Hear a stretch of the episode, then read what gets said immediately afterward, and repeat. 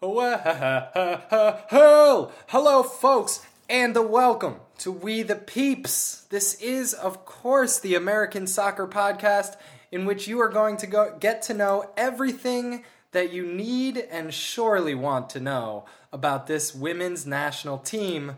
I'm Clayton, and I'm a rapper. I'm Kwapi. Um, Got him. I'm Kwame, and I'm a super fan.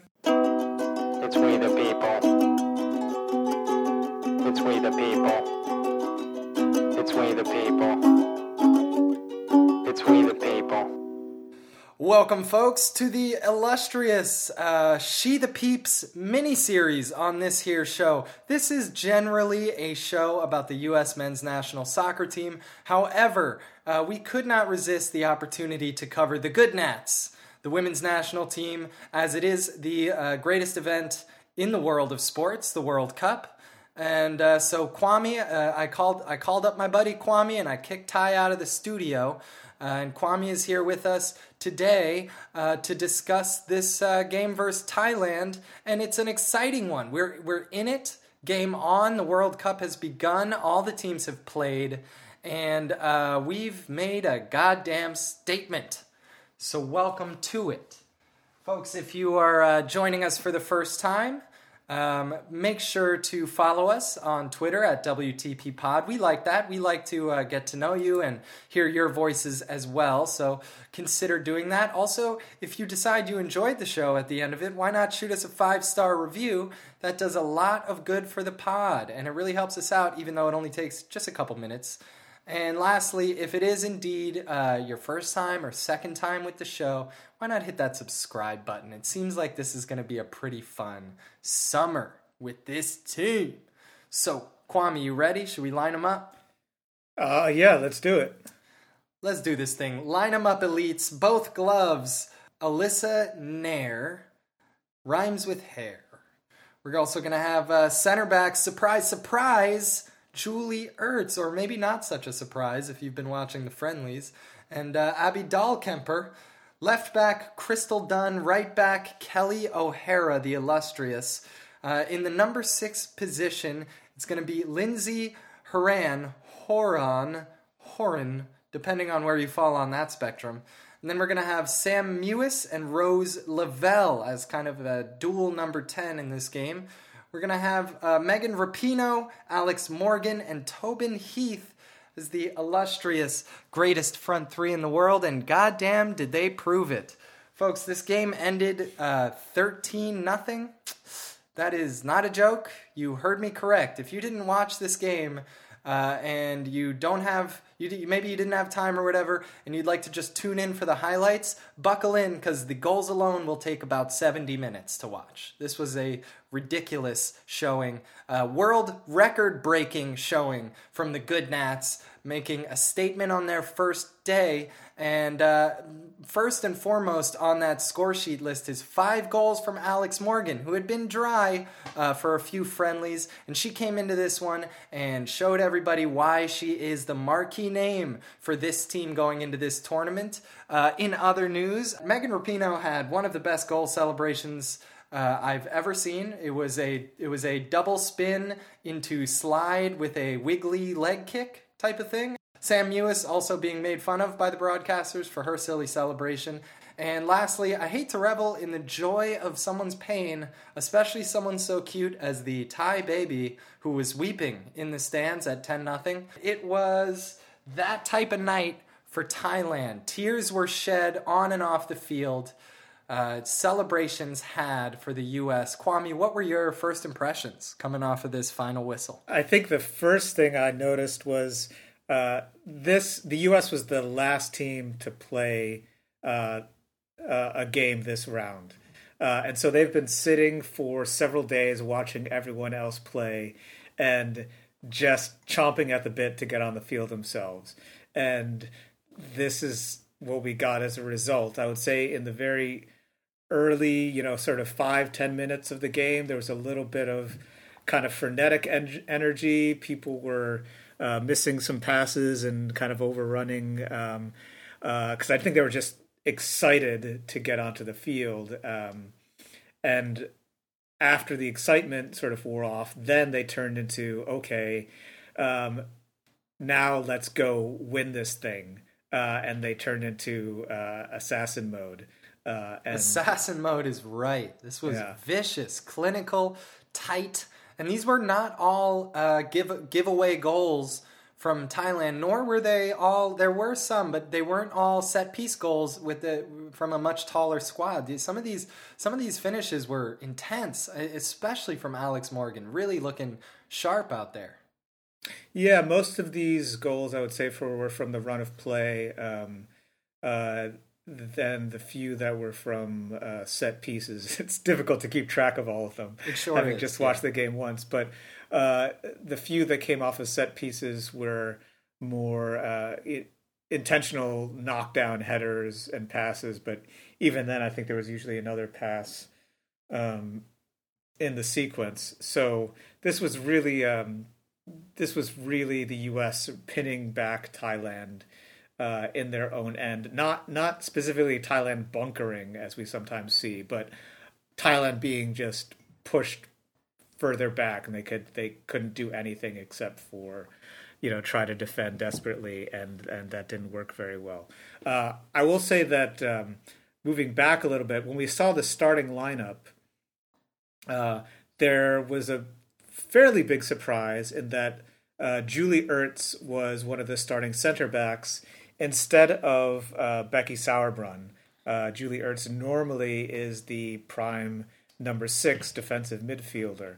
And what they said in the telecast was that Sauerbrunn had a little bit of an injury, uh, that uh, you know she was sort of 95% fit, and that if it had been a higher stakes game, she would have played. Um, and uh, you know that's um, you know that's sensible, right? You want to manage injuries, and and who knows exactly what if what they're telling us about the injury is accurate, if they're being uh, coy, because certainly other teams are going to be paying attention.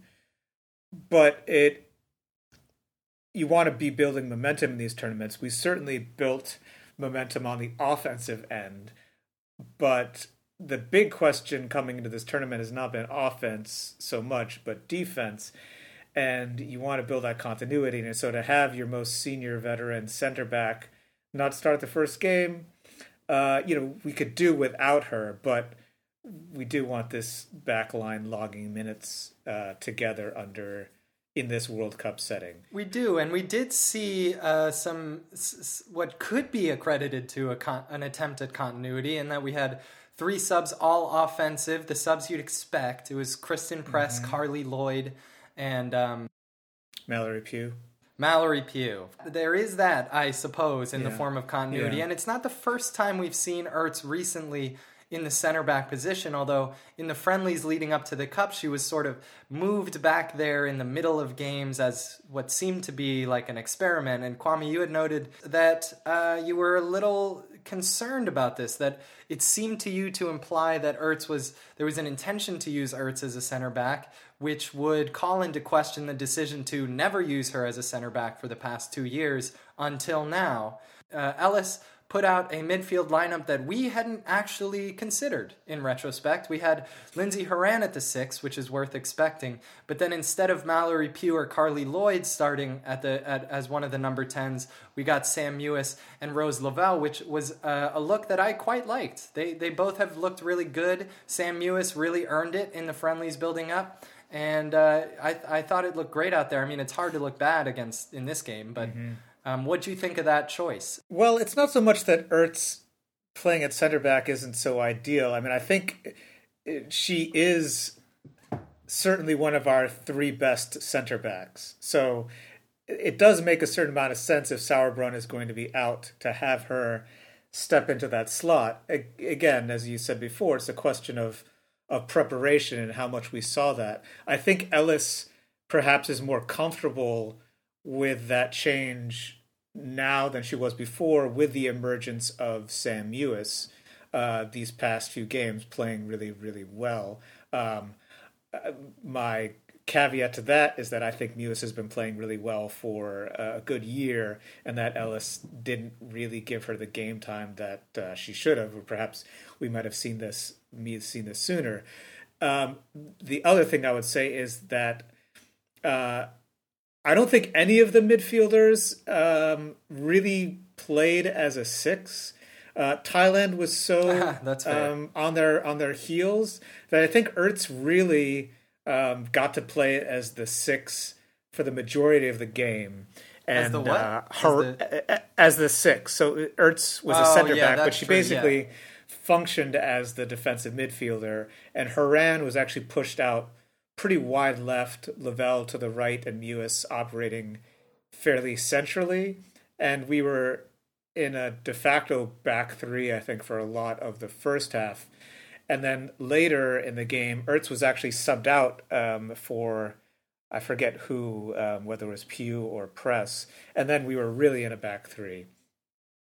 So uh, the we did look really good. I think Horan um, is getting some of her form back. Mewis has been uh, looking very good, and I think that she creates a lot of problems for other teams with her height and with her driving runs and her passing and her long range shooting. Uh, and then Lavelle, I thought, um, you know, played pretty well. So it's a it's a bit of a three headed monster uh, in a way that's slightly different than when Ertz is in there.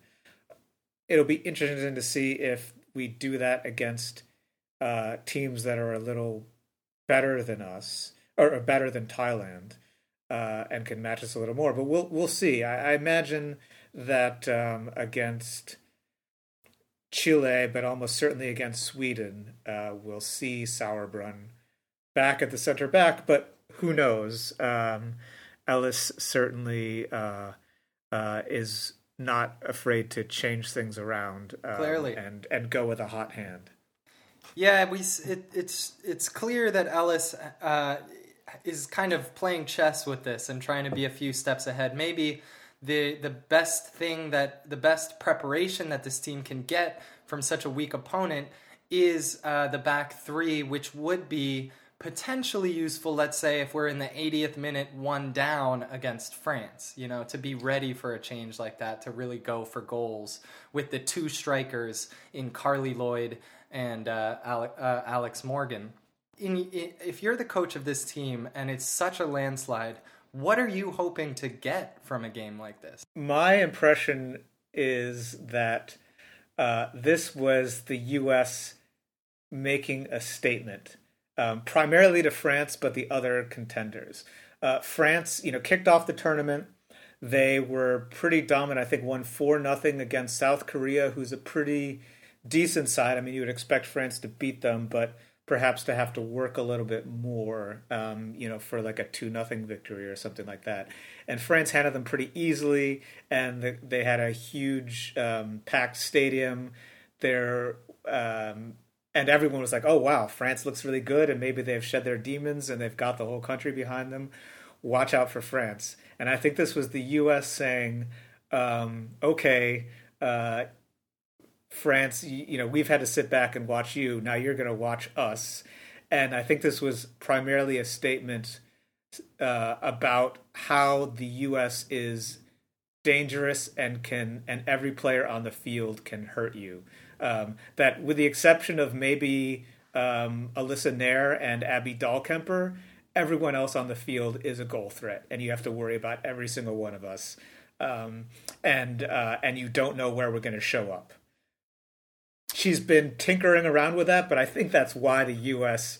Uh, didn't slow down. One, they wanted everyone to get into the flow, and they wanted Alex Morgan confident, and they wanted Horan confident in scoring goals. They wanted Lloyd scoring goals, but more than anything, this was a you know this was a shot across the bow.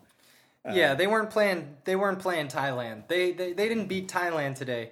They defeated Germany for the record of uh, most goals in a in a World Cup game. That's that's Right. You know, they were- they were playing their own game. I think there has been a little bit of a um, a loss of the U.S. used to be really really feared.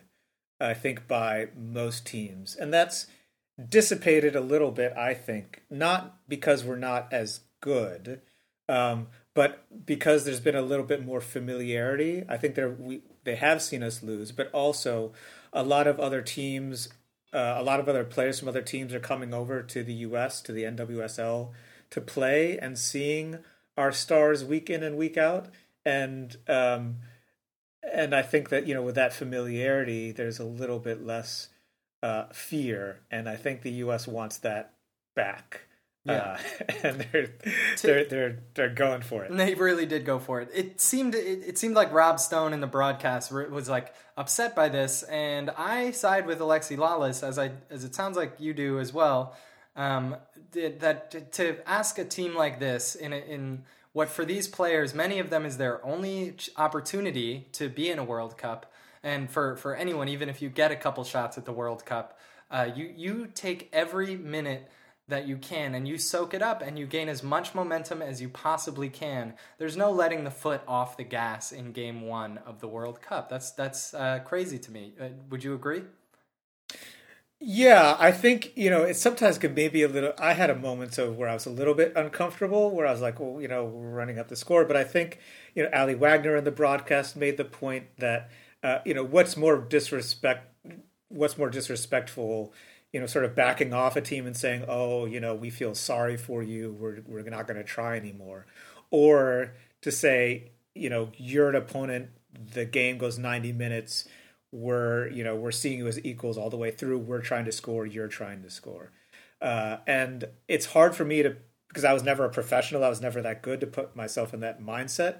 But i think that is the mindset of professionals and i think that's being reflected by aly wagner and alexi lalas right who have played for the national team and i think the fan pundit view which i you know fall into um, a little bit more until i hear the athletes themselves talk uh, is is maybe a little bit of maybe a little bit of discomfort. But you know, if you watch the Thai players, you know they were definitely upset and kind of demoralized, but they weren't like complaining. They weren't lashing out um, and you know doing dirty fouls. You know they were they were trying. They were still sort of trying to figure it out, find outlets, and so uh, I think uh, although they'll want to forget today.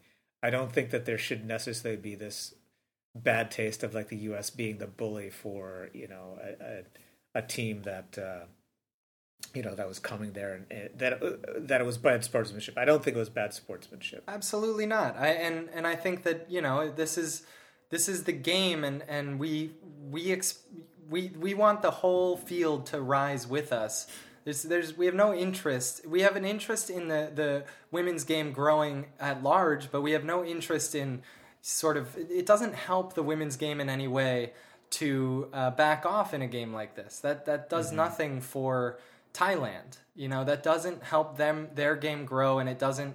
Uh, it also takes away from the legitimacy of what America, this American team has done, which is put together a vicious squad. And I feel the same way. Uh, just to just to, as a side note about adding three minutes at the end of the game. Like, sure, it's an option for the referee to uh, sort of mercy on that and go no no no added time. But I think that's silly. I think every every penalty shout should be reviewed. I think you add on the extra time because uh, that's that's that's the game. Them's the motherfucking rules, and that's how we play this game. And and it should be that way. Um, as soon as you start to say like, oh well, you know, courtesy and blah blah blah, you lose, I think, in the integrity of the game in some ways. And I think things like VAR have come in and started to make things increasingly objective in the sport at large. That's true on the men's side as well, and I think that's for the best. Yeah, I think that's a I think that's a good point. So let's go. Let's go ahead and take this juncture then to uh, go around, around the Copa, which is an exciting time. I uh, just kind of watched this U.S. game, so. Um, Kwame, you mentioned that France made a statement for show, and that's cool. Uh, they go ahead, by the time this comes out, they'll have probably already played their second game. But in this first round of games, uh, Kwame, what's been going on with uh, with the rest of the tournament? Well, so uh, let me start maybe by talking a little bit about the other favorites. As you said, we touched on France. Um, other uh, contenders, um, Germany um, had a narrow one one nothing victory over China, and um, Germany really sort of huffed and puffed against China. China is a is a solid team. Um, and China actually had several really good breakaway opportunities that they just couldn't finish. They didn't quite have the clinical, uh, you know, forward to put away those chances, but they very easily could have upset Germany. Uh, Germany scored their goal with like a long range um, shot that went through sort of several different Chinese players. Um, the goalie didn't see it to the last minute. It was a good shot, but you, you know, it, you you try that shot, you know, ten times, and nine out of those ten times it hits someone's leg and goes, you know, and and is and goes wide. Um, so they were off to a little bit of a slow start. Um, Australia was upset by Italy uh, two to one. Uh, that was the that's probably the biggest upset. A lot of people had Australia as a bit of a a bit of a dark horse, um, and uh, they went up one nothing uh, on a Sam Kerr uh, penalty that was saved, but then uh, she tapped in the rebound. I would say Australia was definitely the better team, but they were always vulnerable at the back. Um, they were prone to mistakes at the back, and they were slow at the back, and they played a very high line. Uh, and Italy, um, Italy punished them for a bad defensive mistake, a giveaway by one of their center backs, and then uh, won the game late on a um, free kick that was essentially a corner kick, and the goalie came out and didn't come close, and uh, the Italian player headed it in basically with the last um, the last action of the game. Uh, so a lot of people, uh, myself included, are now more and more aware of Australia's defensive uh, frailties, uh, which also makes us think back a little bit to the last time we played Australia, where we beat them five to three, and we said, "Oh, you know, our offensive output was really impressive." Uh, but Australia has really been leaking goals, um, and so maybe uh, that got shed in a little different light. So Australia definitely um, uh, took one to the chin. They're going to have to fight their way back a little bit.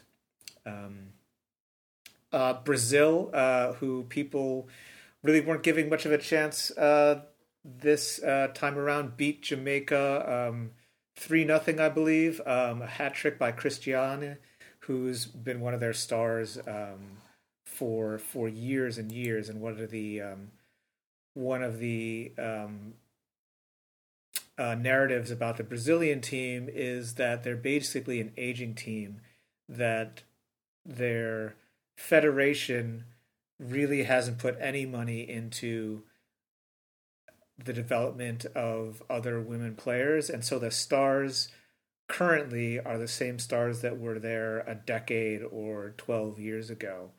Um, and and there just hasn't been new blood coming through um, because of uh, lack of support from the federation. Uh, one of the one of the many podcasts that are going on about the Women's World Cup is an ESPN FC podcast with uh, Kate Markgraf and Sebastian Salazar, and one of the themes that they've really been talking about and exposing, and a lot of other other um, reporters and podcasts are as well, are how many other federations really, really give shameful short shrift to the women's teams, including in some cases um, shutting the team down for two years at a time. I think they were talking about Argentina. Um, basically, between 2015 and 2017, the federation organized no games for the team. Uh, so there's this real stop start, uh, lack of development, lack of um, uh, support opportunity. And so a lot of these teams are having to prepare for a World Cup basically over the course of a year, while the really competitive teams, I mean, we're constantly preparing for the World Cup. Um, you know, this one and then one four years down the line. Uh, so that's been so it's both it's both been uh, frustrating to hear those stories, but then they've also been pointing out how it can be actually quite inspiring how some of these teams, um, Jamaica, um, Argentina, Brazil, um, a few others, are really here despite their federation. Um, sometimes just through grit, sometimes through like a benefactor, uh, and so that's been an interesting uh, plot line to to follow. It has. and Kwame, what would you say is the factor that needs to change um, so that we don't see that again? What if if you could take an armchair guess at at what needs to change to to change people's hearts and minds about how these uh, women's teams should be treated? Well, uh, I'm going. I hadn't honestly. I hadn't realized too much of this issue, so I hadn't thought too much about it. So I'll. The immediate answer that comes to mind is one that uh, Kate Markgraf um, talked about, which is basically the only reason that the U.S. has consistent uh, financial support for women's teams is because of Title IX. Is because it's actually a federal law. It's not necessarily that the U.S. Um, is consistently um, more equal in its treatment of men and women athletes than uh, than other uh, cultures and societies. It's that uh, there was a law that was passed, and then there was enforcement of that law, and so um, you know the solution in many situations would be actual uh, actual requirements, whether that was Yeah. At the political level within a country, whether that was something that FIFA or UEFA or CONMEBOL or any of these large federations said that you know in order to so if they said to for example to the Argentine Federation, uh, which is a shambles even for the men's team. We can't get into that, but if you remember any of the discussions around um, the men's World Cup last year, um, if, for example, CONMEBOL and FIFA said, "Hey, uh, Argentina, if you want your men's team to participate in the World Cup or the Copa America, um, you have to uh, consistently fund the women's team at equal or some percentage of what you fund to the men's team, or else you're not eligible." Something like that is Something like probably that the only thing that would make yeah is probably the only thing that would make certain people perk up and Yeah, and I would an add even that as- better tournament. And I would add to that as now. well that um, you TV viewership, man. Like as you, if you're listening to this pod, you're you're on board with this. But but turn these games on and watch them. Uh, watch you know let let these advertising dollars become more and more meaningful. Um, I, I I I know a little bit from uh, what's going on with the the Argentinian side that they've uh, started to get sponsorships because of their they've been politically active. So they've they've earned their place in this tournament and they've they've been outspoken and and uh, politically active. And as such, they've gained cultural relevancy and gotten sponsorships. And so, and that's the type of shit that can really uh, move the needle. So, in addition to policy and um, you know sen- sensible policy, basic human rights policy, um, adding to that just the the powers of uh, economics. You know, get in there, watch these games, buy these jerseys, um, and when when the dollars start to become relevant, you can you can see some things change. I think. We certainly know that uh, for better or for worse, FIFA pays attention to money.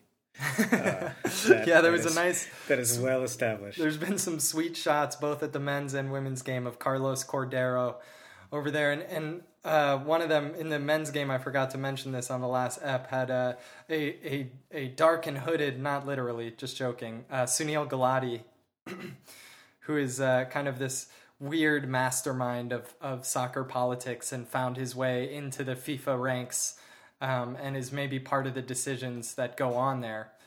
Um, but yeah, who knows, man? This the, the the you can't control people's you can't always control people's uh, sense of ethics, um, and so finance helps.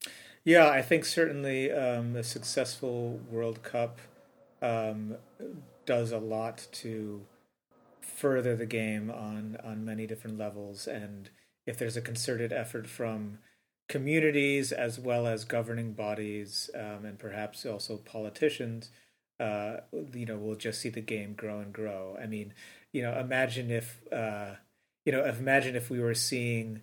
Uh, South American teams, Argentina, Colombia, uh, you know, Bolivia, Peru, uh, growing uh, and coming to match the level of, of their men's teams. Like, just imagine how much richer this World Cup uh, this World Cup could be. I mean, it's already great. I, I, I don't want to give the impression that that this isn't a fantastic tournament that's No. good, that's already really exciting. It's going to be more and more exciting. Yeah. But and the, and the um, reality is that in spite of the the shit treatment that some of these female athletes have received, they have stepped up and they're putting on a goddamn show. And this this Mm-hmm. uh, this cup's going to be really exciting. Kwame, the narrative going into this uh, was essentially that the U.S. is narrow favorites, but that they're followed closely behind by a number of contenders, and that there are more more contenders for the cup than ever before. After having seen what you've seen, um, do you still think that that's the case, or is it based as as the scoreline might suggest? Is it the case that uh, that the U.S. is really far and away the best team here?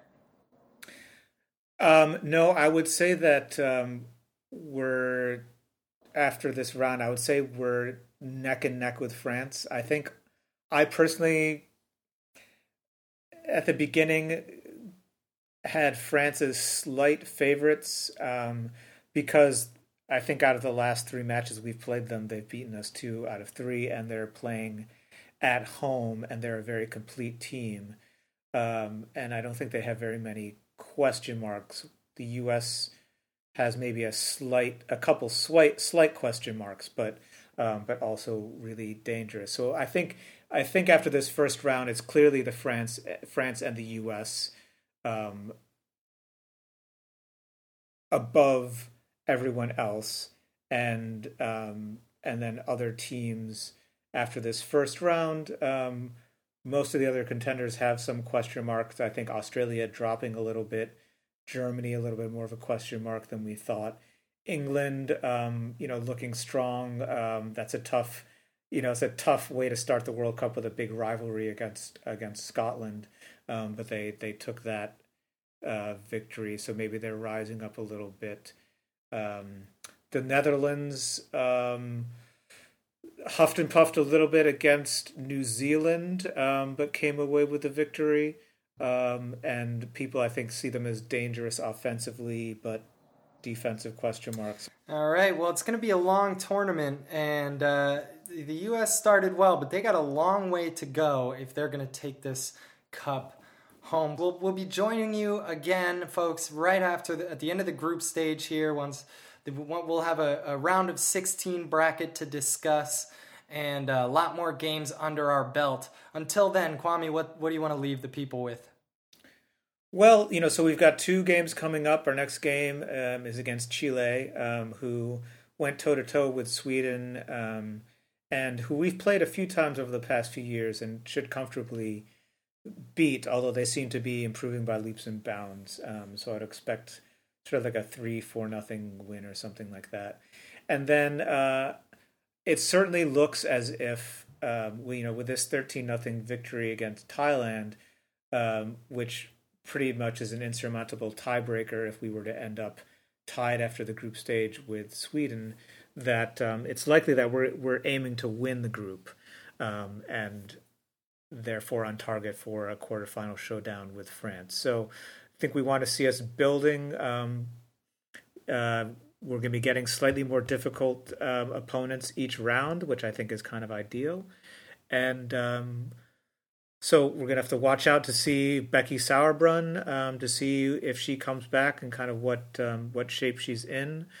Um, didn't pick up any injuries today. That's good. We didn't pick up any yellow cards. That's Huge. good. But that's always something to keep an eye out for as well as we progress through.